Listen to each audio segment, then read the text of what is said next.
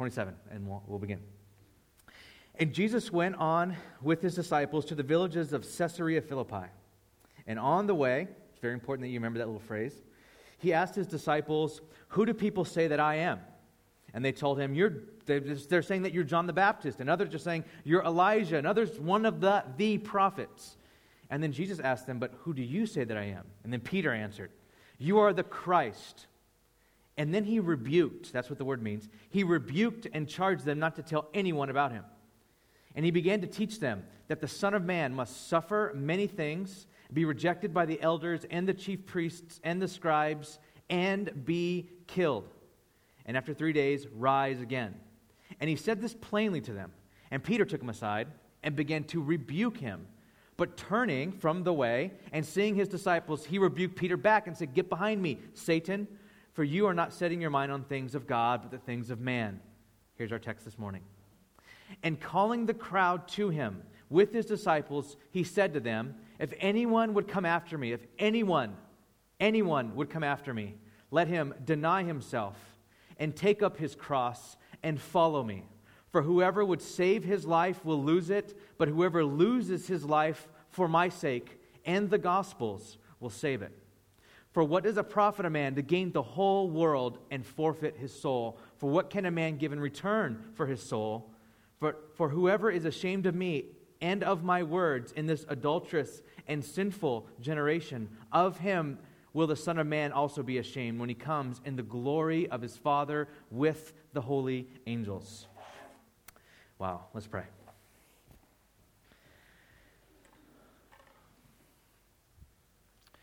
Lord, I pray this morning that first um, and foremost that you would be exalted by everything that is uh, said and sung, and um, that you would, you would receive our heart's adoration. I, I pray for uh, everyone in this room today that they, that they would be given uh, your Holy Spirit to, to really understand this passage, to really take it in.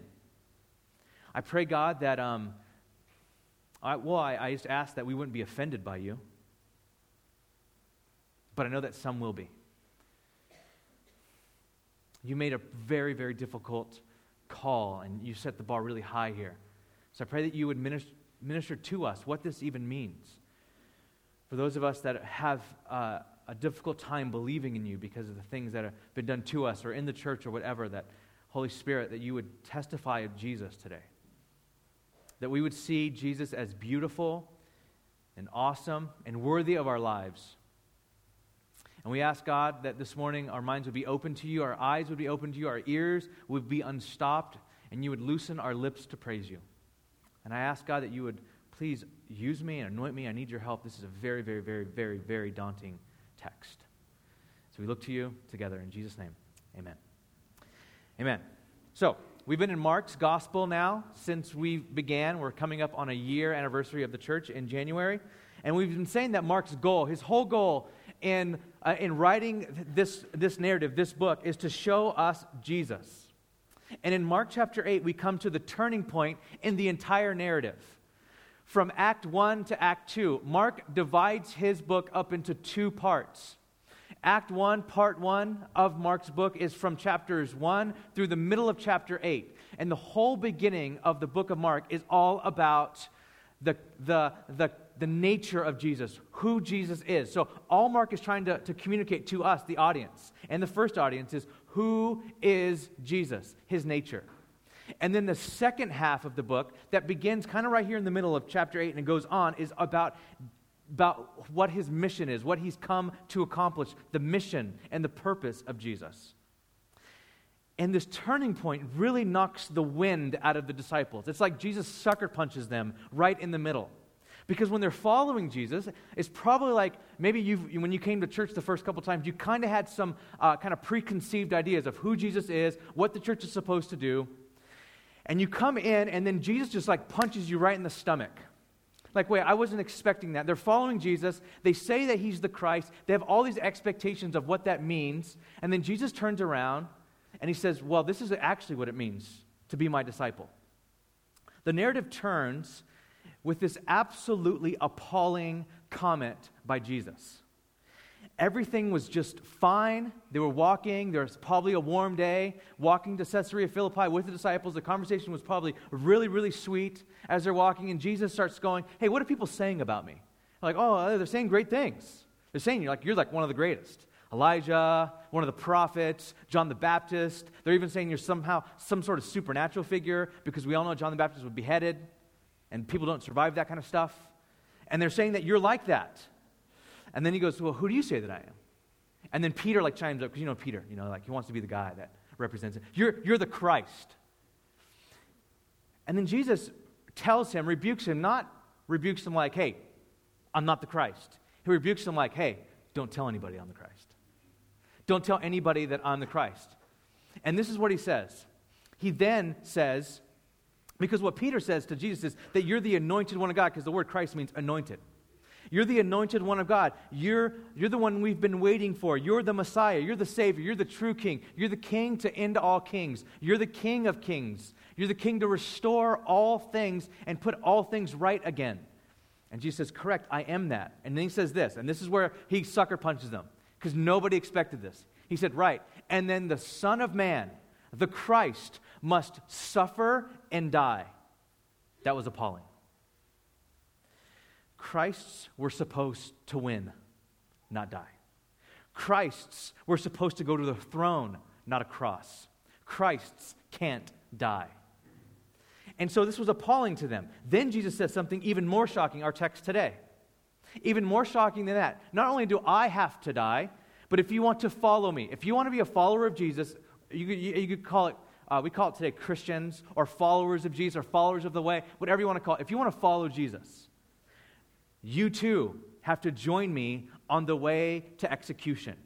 You must give up your life, you must take up your cross, and you must follow me. If you want to save your life, you're going to lose your life. But if you lose your life, you'll save your life. Now, what is Jesus saying? And this is what we're going to talk about today. Because that is somewhat appalling to them at the time, and it should be to us today. If I said, hey, I want, you, you want to follow Jesus, you want to, do you want to start coming here and you want to start following Jesus, and I said, hey, you have to die, you would be like, what? I thought I came here for life. No, death. You must die. And not just any death, a humiliating, excruciating, painful death. You'd be like, wait a second, I'm out. Or, I need a little bit more explanation, please. I don't understand what you're saying. So let's try to get to what Jesus is saying here. And this is how we're going to do it. Following Jesus in this, in Mark's narrative here, and continue to the end of it means new terms, a new identity, and a new pattern. So, following Jesus is new terms, new identity, and a new pattern. So, let's look at this first one first. That's why it's first. New terms. When we take the phrase, take up your cross, and we commonly apply that, we commonly apply, take up your cross to follow Jesus, it's not that hard of a saying because it's very common. We probably use it. If you grew up in church or been around church, you've probably used this saying a lot take up your cross. But when we apply it the way it was originally intended, it's one of the hardest sayings in the Bible. And I really don't think that Jesus said anything more difficult than this. Take up your cross, deny yourself, and follow me. Here, Jesus gives the terms of being his disciple. These are the terms of following Jesus. And these terms are both foundational and universal. They're foundational because they're entry level for everybody. Can I just say this? That Christians have made following Jesus so many things. I mean, so many weird things. And normally they're about us. How Jesus affirms us in our whateverness. However I am, he affirms me. Or how Jesus saves me from bad, unwanted things. How we've made following Jesus into a culture, into an industry of like B rated mu- movies and like subpar music. We've made Jesus into clothing labels. And then when you read this, take up your cross and follow me, all of those things sound absolutely absurd. What Jesus says here is following me means denying yourself and taking up your cross. What does that mean exactly? Because it sounds pretty bloody. When Jesus said, take up your cross, it's basic foundational condition for discipleship. Now, when I say cross, you might think of rosary beads or the necklace you got as a child that you wear sometimes, especially when you go home. We've adopted this and we've really domesticated this saying into uh, our vernacular, which means like, hey, when I take up my cross, that means um, my cross to bear is my husband. He's my cross to bear. Or like, my roommates are my cross to bear. Or some of you guys are like, my boss is my cross to bear. And we kind of domesticated this saying my cross to bear, or it's this disability that I have, you know? Um, this is my cross to bear. Now, that's not exactly how the first hearers of Mark heard this. Mark's gospel would have been heard entirely different. This language is, calcu- is calculated to shock listeners and to evoke a vivid and horrifying image of a death march with all of its shameful publicity. The Roman cross. The first listeners would have known a Roman cross. The Roman cross was an instrument of cruelty and pain and dehumanization and shame. The cross symbolized the hated Roman oppression, and it was reserved for the lowest of criminals. It was so shameful and humiliating that the Roman citizens weren't even allowed to be crucified. They wouldn't subject their own citizens to it because it was that bad. But here's the deal Mark's book was written near Rome to a particularly Roman audience at the time where a Caesar named Nero were having Christians crucified. So the first audience wouldn't have heard this as Jesus saying, Hey guys, um, your cross to bear is dealing with your boss and dealing with your spouse and your roommate. What they would have heard, the first audience, when they heard this, they would have heard this Following me means there's a good possibility that following me might mean you get humiliated and killed. That's what it means. The first audience would have heard it that way. You and I read it like, hey, take up your cross, deal with your boss, deal with your difficult circumstances, deal with your position in life, deal with it. Just, hey, just take up your cross. The first listeners would have heard this if I follow Jesus, I might be killed. I actually might be crucified, literally, if I follow Jesus. That's how the first audience would have heard it. And so it's a lot more potent than we think. And we've already learned that the implications of Jesus being the Messiah meant he had to die. But here, Jesus says, not only that, but the implications of you following me, me means you have to die as well. He says, Take up your cross. Now, notice verse 34. Jesus calls the crowd to him and says this Take up your cross and follow me. He calls the crowd. Now, normally, when Jesus does difficult sayings like this, he draws the disciples away and he like talks to them privately. Pulls them outside to a room, pulls them aside up into a mountain or something, and he talks to them privately about the conditions of discipleship. Here, he calls the crowd. He calls everybody. Hey, everybody, come here. He's in Caesarea Philippi, a very Gentile place. So it must have been Jews and Gentiles mixed. He called them all to him. He said, Listen, do you want to follow me? Whoever follows me, take up their cross and follow me.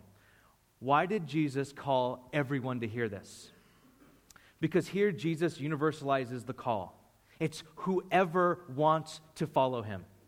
This is not just for the first century believers or the believers in China or Iraq where being a follower of Jesus can be life threatening. This is all followers of Jesus in all times and in all places. So you see how like it's a very difficult thing to even be uh, preaching this, to even be communicating this. Like the conditions of discipleship are that you take up a cross and you follow Jesus. If you're in art or fashion, or if you're in finance or you're in a startup company, if you're a husband or a mom or a single or you're still struggling with what you are, this is for everyone. This is the conditions of discipleship for everybody. And we tend to think that people who really deny themselves, who really give something up for the cause of Christ, are like a special elite task force of followers. Like they're special people. Like when someone does something gnarly for Jesus, you're like, oh my gosh, they're legit. They're like this special force of people. But normal Christians, you know, show up to church on Sunday and trying to screw up that bad during the week. That's normal Christianity. But like super duper Christianity, super duper following Jesus, that's even a thing, is like doing something self sacrificing. But Jesus says, no, no. According to this, Jesus that's not true. Anyone who would come after me, anyone who would follow Jesus, these are the terms deny yourself. Now, what is, exactly does deny yourself mean? It means that you take up a completely new identity. And that's what this, this, this language that Jesus uses here means. It means take up a brand new identity. Following Jesus might mean death. Okay? Now let's just be, let me just be real honest. It might not mean death for most of us in here. Following Jesus might not mean that you're killed on the streets of San Francisco. Maybe, maybe, but not, probably not. So when we read this, we're like, well, we're not, we're Americans. We're not going to be killed for following Jesus. Okay, so then what does this mean then? How do we apply this to today? How do we take the words of God and make them real to us today? If, if following Jesus doesn't mean that, really necessarily, probably not, that we're all going to die if we follow Jesus. What does it mean then? And Jesus says here, what it means basically is that you get a completely new identity. Look at verse 35. Whoever would save his life will lose his life. But whoever loses his life for my sake and the gospel's will save it. Now, this is a paradox. Like, what do you mean? If I give my life, I save it, but if I save it, I lose it. That doesn't make any sense. In the original Greek, this word for life is psyche, or we would pronounce it psyche, where we get the word psychology. It means your personhood, your personality, your identity, the core of one's being. Jesus says, to find your true identity, you must lose your identity. Now, this isn't all doom and gloom. And you're like, dude, this is such a depressing teaching. I get to see your faces. You're like, wow, happy Thanksgiving to me. This is super depressing. Now, this isn't like doom and gloom necessarily. Jesus here isn't going, hey, I want everybody to die because, you know, I'm over you. He doesn't do that. He doesn't say die for die for, for death's sake. He doesn't say, hey, just, just kill yourself or ignore yourself or lose yourself to be lost or forget your possibilities. That's Eastern philosophy. That's not the teachings of Jesus. Looking at verse 35, it's obvious that Jesus wants you to save your life. He says your life is precious. He doesn't want you to waste your life. He doesn't want you to lose your life. He actually wants you to save your life. Don't waste, lose, squander your life, save your life. Now, what he's saying here is these are the conditions of saving your life. This is how you find your true self. This is how you save your life. But the way that Jesus says that we are to save our lives are counterintuitive to the modern view of life. See, the way that we go about saving our lives is by hoarding. Have you seen that show, Hoarders? It's a really hard show for someone who's a germaphobe like me to watch. Like my wife and I were watching it a couple weeks ago, and I couldn't watch most of it. I had to turn away. I'm like, I can't, I can't deal with that right now. I just too many things in my life. I just can't deal with hoarders right now. But it, there's a real things. Now, to be honest, we're all hoarders. Some of us are more neat hoarders than others, but we all are this way. We're all hoarders. And the same reason the people in that show keep everything is the reason that you and I try to keep our own lives the same. That's why we try to hoard everything. It's who we are. It's who we are. Our identity is wrapped up in things and stuff and experiences. And that's why we try to hoard every experience that we can. We try to hoard the college life and then the career life and the San Francisco life. We try to hoard it to ourselves. We try to make the city about us, our marriages, our relationships about us. We hoard everything because that's how we find ourselves. That's how we think we find ourselves. And that's why, even in that movie, they bring a therapist along with the cleanup crew. You ever notice that if you've seen that? They bring a therapist. Why? Because their identity is in their junk. It's the same thing with us, though. If I started pulling everything out of your life, you're like, I don't even know who I am anymore. When you lose your job, when we can't find a, a, a, a relationship or a significant other, we don't know who we are. Why? Because our lives are wrapped up in that stuff. We typically think that the way to save our lives is to hang on to everything that comes within our grasp. Everything. Money, I want it material things, people, relationship, family, experiences, creativity, whatever would come our way, we just want to hoard it to ourselves. And these things define us. They give us a self, or at least a self worth. And I did this, I, I do this often. I, my, my heart, I've told you this, is a, a, a continual idol factory. And I have to continue to buffet my own flesh. I have to continue to, to speak and preach the gospel to my own heart. But I did this, I remember I did this when I got my first apartment by myself, a studio apartment. I remember when I, I first got it and I fixed it all up and I loved it so much. I remember, and this is like, I can't believe I'm sharing this, but I will. I looked in the mirror one day, okay? I don't recommend this. Um, I looked in the mirror, and I remember having this conscious thought. Like, legitimately, I had this thought. Like, if the people in my elementary school and my junior high school could see me now, they could see my life in my apartment and how it's like has stuff like crate and barrel in it, and they just saw me, they would think, well, you're not, you're, why did we ever not be your friend? Why didn't we ever love you? Like, I remember having this really weird, self centered, stupid thought. Oh, I know. This is us, though. I mean, this is all of us. We do that with so many things relationships, or family, or where we live, or whatever. And we look at it and we're like, oh, people can see me. They just see what I have. They see who, and we find our identity in that stuff. And Jesus is saying that the way we get true identity, the way we find our true selves, is not by hoarding and gaining things in this world. Look at verse 36. What does it profit a man to gain the whole world and forfeit his soul? I mean, what if you gained everything you ever wanted, but you didn't have a self? Jesus is saying that you don't have a self if your self consists of what you have or what you've done or whom you're with. Because what happens when those things are taken away or lost or stolen? You feel like you don't have a self anymore. You have a full on identity crisis. What if you can't find a job, or you can't get into that college, or you can't get in that relationship, or that relationship goes away? You lose your sense of self. Every culture and every generation has their own set of what it deems valuable.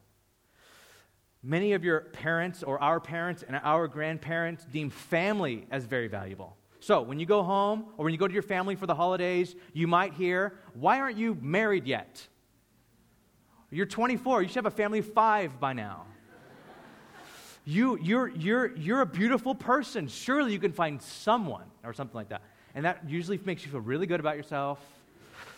But that's what they deem valuable. But you, what you deem valuable is independence, career, artistic expression so it's about our jobs and our, our experiences and our wardrobe and our stuff and our apartment or our schooling. And that's what we think is valuable.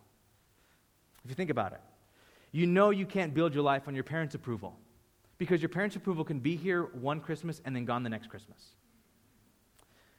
But listen, you also can't build your life on career or success either because that comes and goes as well.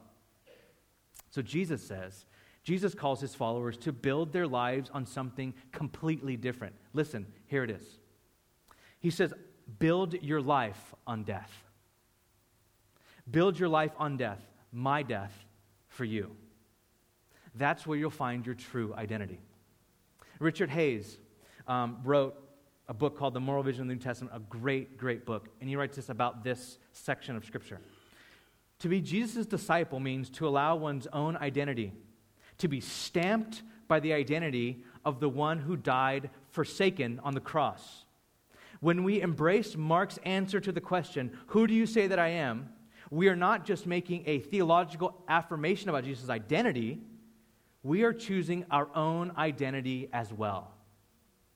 If last week you heard that teaching, Who do you say that I am? and you're in here, you're like, I say that Jesus is the Christ, He is the Messiah, He is my Savior. You're not just making a theological claim about Jesus, you're also choosing your own identity. Your identity now is subsumed in Jesus' identity. Your identity is to be marked by the cross. Your identity is to be marked by self denial. Your identity as a follower of Jesus needs to be marked by these things.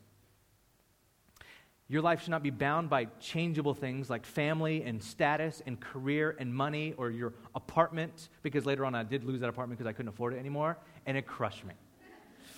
And I lost my identity for a while, but then I found it. Okay. Our identity is found in the unchangeable truth of the gospel. That's when we find a real self. C.S. Lewis, commenting on this same passage, writes I am not in my natural state nearly so much of a person as I like to believe. Most of what I call, quote, me, can be very easily explained. It is not, it is when I turn to Christ, when I give up to his personality that I first begin to have a real personality of my own. Your real new self will not come as long as you're looking for it. It will come when you're looking for him. Does that sound strange? The principle runs through all of life from top to bottom. Give up yourself, and you will find your real self. Lose your life, and you will save it. Submit to death, death of your ambitions and your favorite wishes every day, and death of your whole body in the end. Submit with every fiber of your being, and you will find eternal life. Nothing in you that has not died will ever be raised from the dead. Please listen to that last sentence. Nothing in you, nothing in you, career or status or relationship or whatever you're really, really, really wanting, nothing in you that has not died will ever be raised from the dead. Do you see what, what Jesus going to the cross means? A lot of us think this. When we, if we grew up in church or we've been around church for a while, the cross means this. The cross of Jesus means I'm saved, and then I move on from there. But actually, if you read the entire New Testament, the cross of Jesus now becomes a brand new way of living. It's a new pattern of living. That actually brings us to our last point. You get a brand new pattern as well when you trust in Christ. It's the way we now live and move and have our being. From this point on, from the rest, for the rest of the Bible, from Mark 8, for the rest of the Bible, the cross and the resurrection of Jesus will be the new operating pattern of faithfulness to Jesus and what it means to follow him. I'm going to briefly give you a little overview of this right now, but then we're going to be talking about it for the rest of the book of Mark. Actually, maybe for the rest of our church. The cross and the resurrection need to be the operating principle of the follower of Jesus. And let me give you a quick example of what this means. This applies to ethics in the Bible. Ethics. The Bible has ethics, living out what Jesus teaches and what the Bible teaches about ethics. This could be sex ethics or money ethics or what constitutes as sin. See, the operating, operating principles of the world think that you're crazy, think that I'm crazy. When I, when I go, I live by what Jesus teaches, and I live by what the Bible teaches. People think I'm crazy. Now, you might not be offended by Jesus, but look what he says here in verse 29. Whoops, wrong page. Verse 37. Actually, 38. For whoever is ashamed of me, okay, we're like, we're not ashamed of Jesus. But listen, look at that next phrase. And my words. Are you afraid of what Jesus teaches? See, some people, when you start believing the words of Jesus and you start believing the words of the scriptures, which Jesus based his whole entire life and ministry upon, people think you're crazy. Like, you believe that about the Bible? You believe that about sin? You believe that about sex? You believe that about money? You're, you're insane. And you're weird and you're zealot and you need to get away from me. This is the operating principle from this point on. Take up your cross and follow Jesus. Deny the world, deny yourself, because your flesh might even fight it. Do I really believe that? That sounds really crazy and extreme. Deny your flesh, deny yourself, and take up your cross and follow Jesus. Do you really believe that about forgiveness? Do you believe that about turning the other cheek? Do you believe that about serving and giving your life away? Our flesh doesn't really believe that, but we have to deny ourselves, take up our cross, and follow Jesus. The call of the follower of Jesus is to deny yourself and take up your cross. In the face of a mocking world and even in the desires of our flesh, Look at the way Paul puts it in Philippians chapter 2. He says this Have this mind among yourselves. Now, please remember that. The whole premise of this thing is Paul's writing listen, if you're a follower of Jesus, this is the mind that you're supposed to have. This is the way you're supposed to live out your lives. Again, this is all predicated on Mark chapter 8. Jesus started this, and Paul took this up.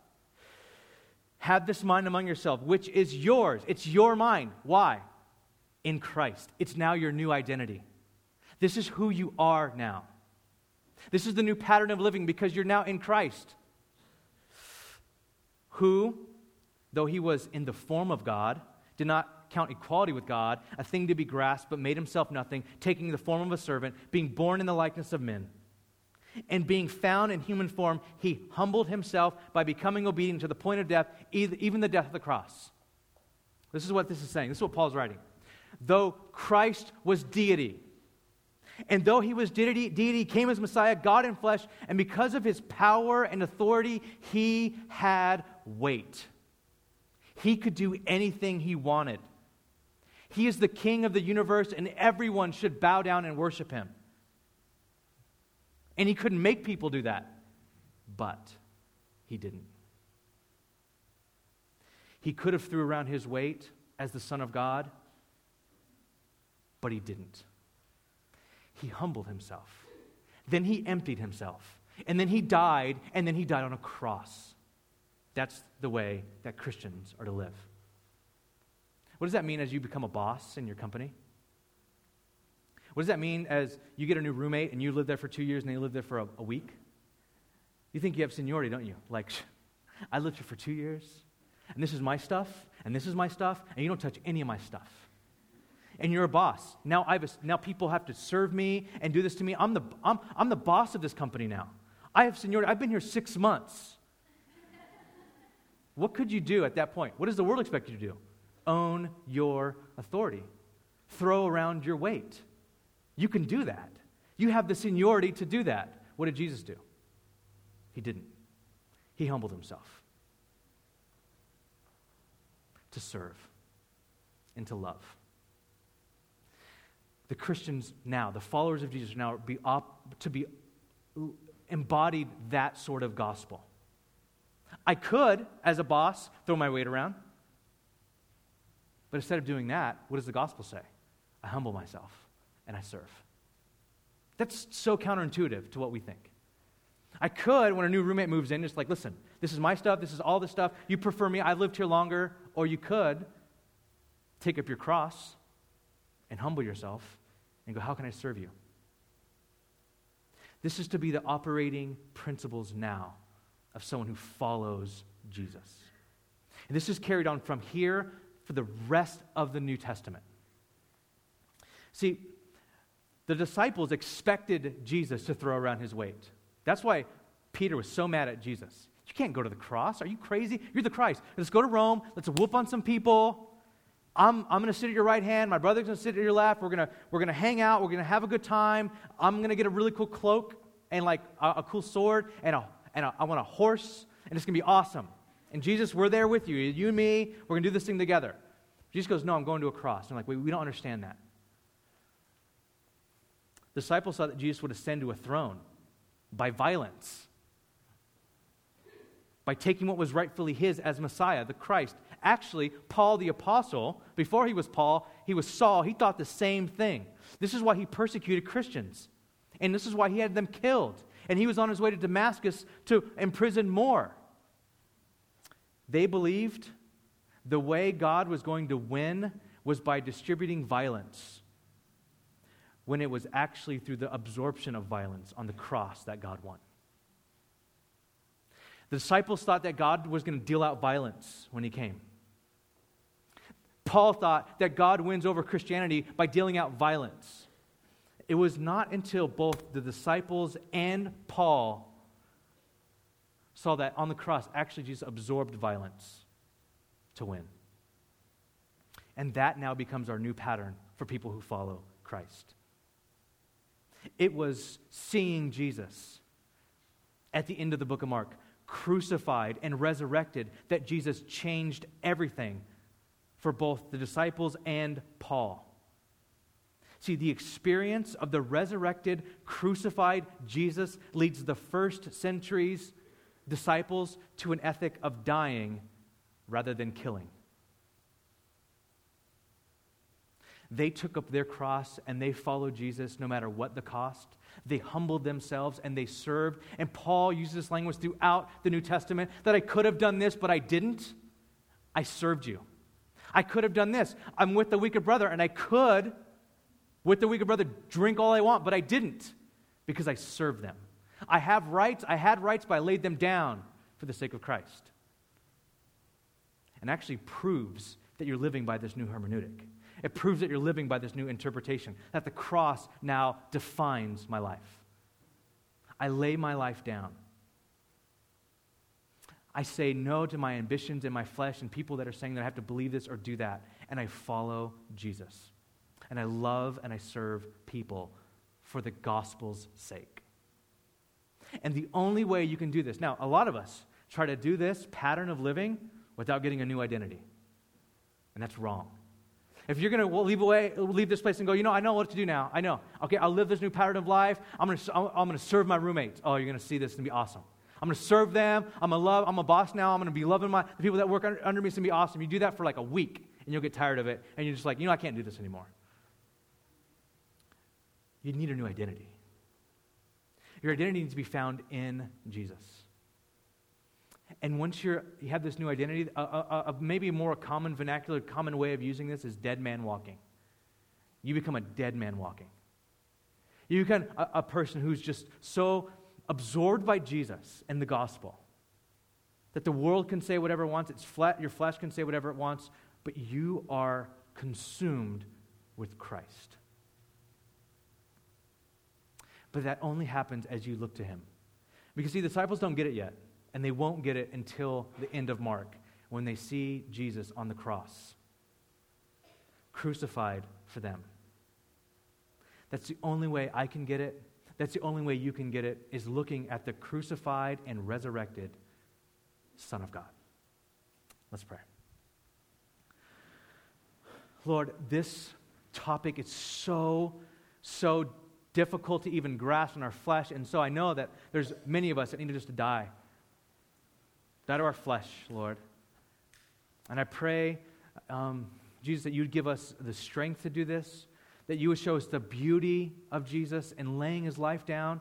And the only way that we can lay our lives down, the only way we can serve, the only way we can embody um, a crucified and risen Lord. The only way we can say the way the same way the apostle Paul said, I've been crucified with Christ. It's no longer I who live, but Christ lives in me. And the life I live now, I live by faith in the Son of God who loved me and gave himself for me. The only way we can say that is if we see Jesus.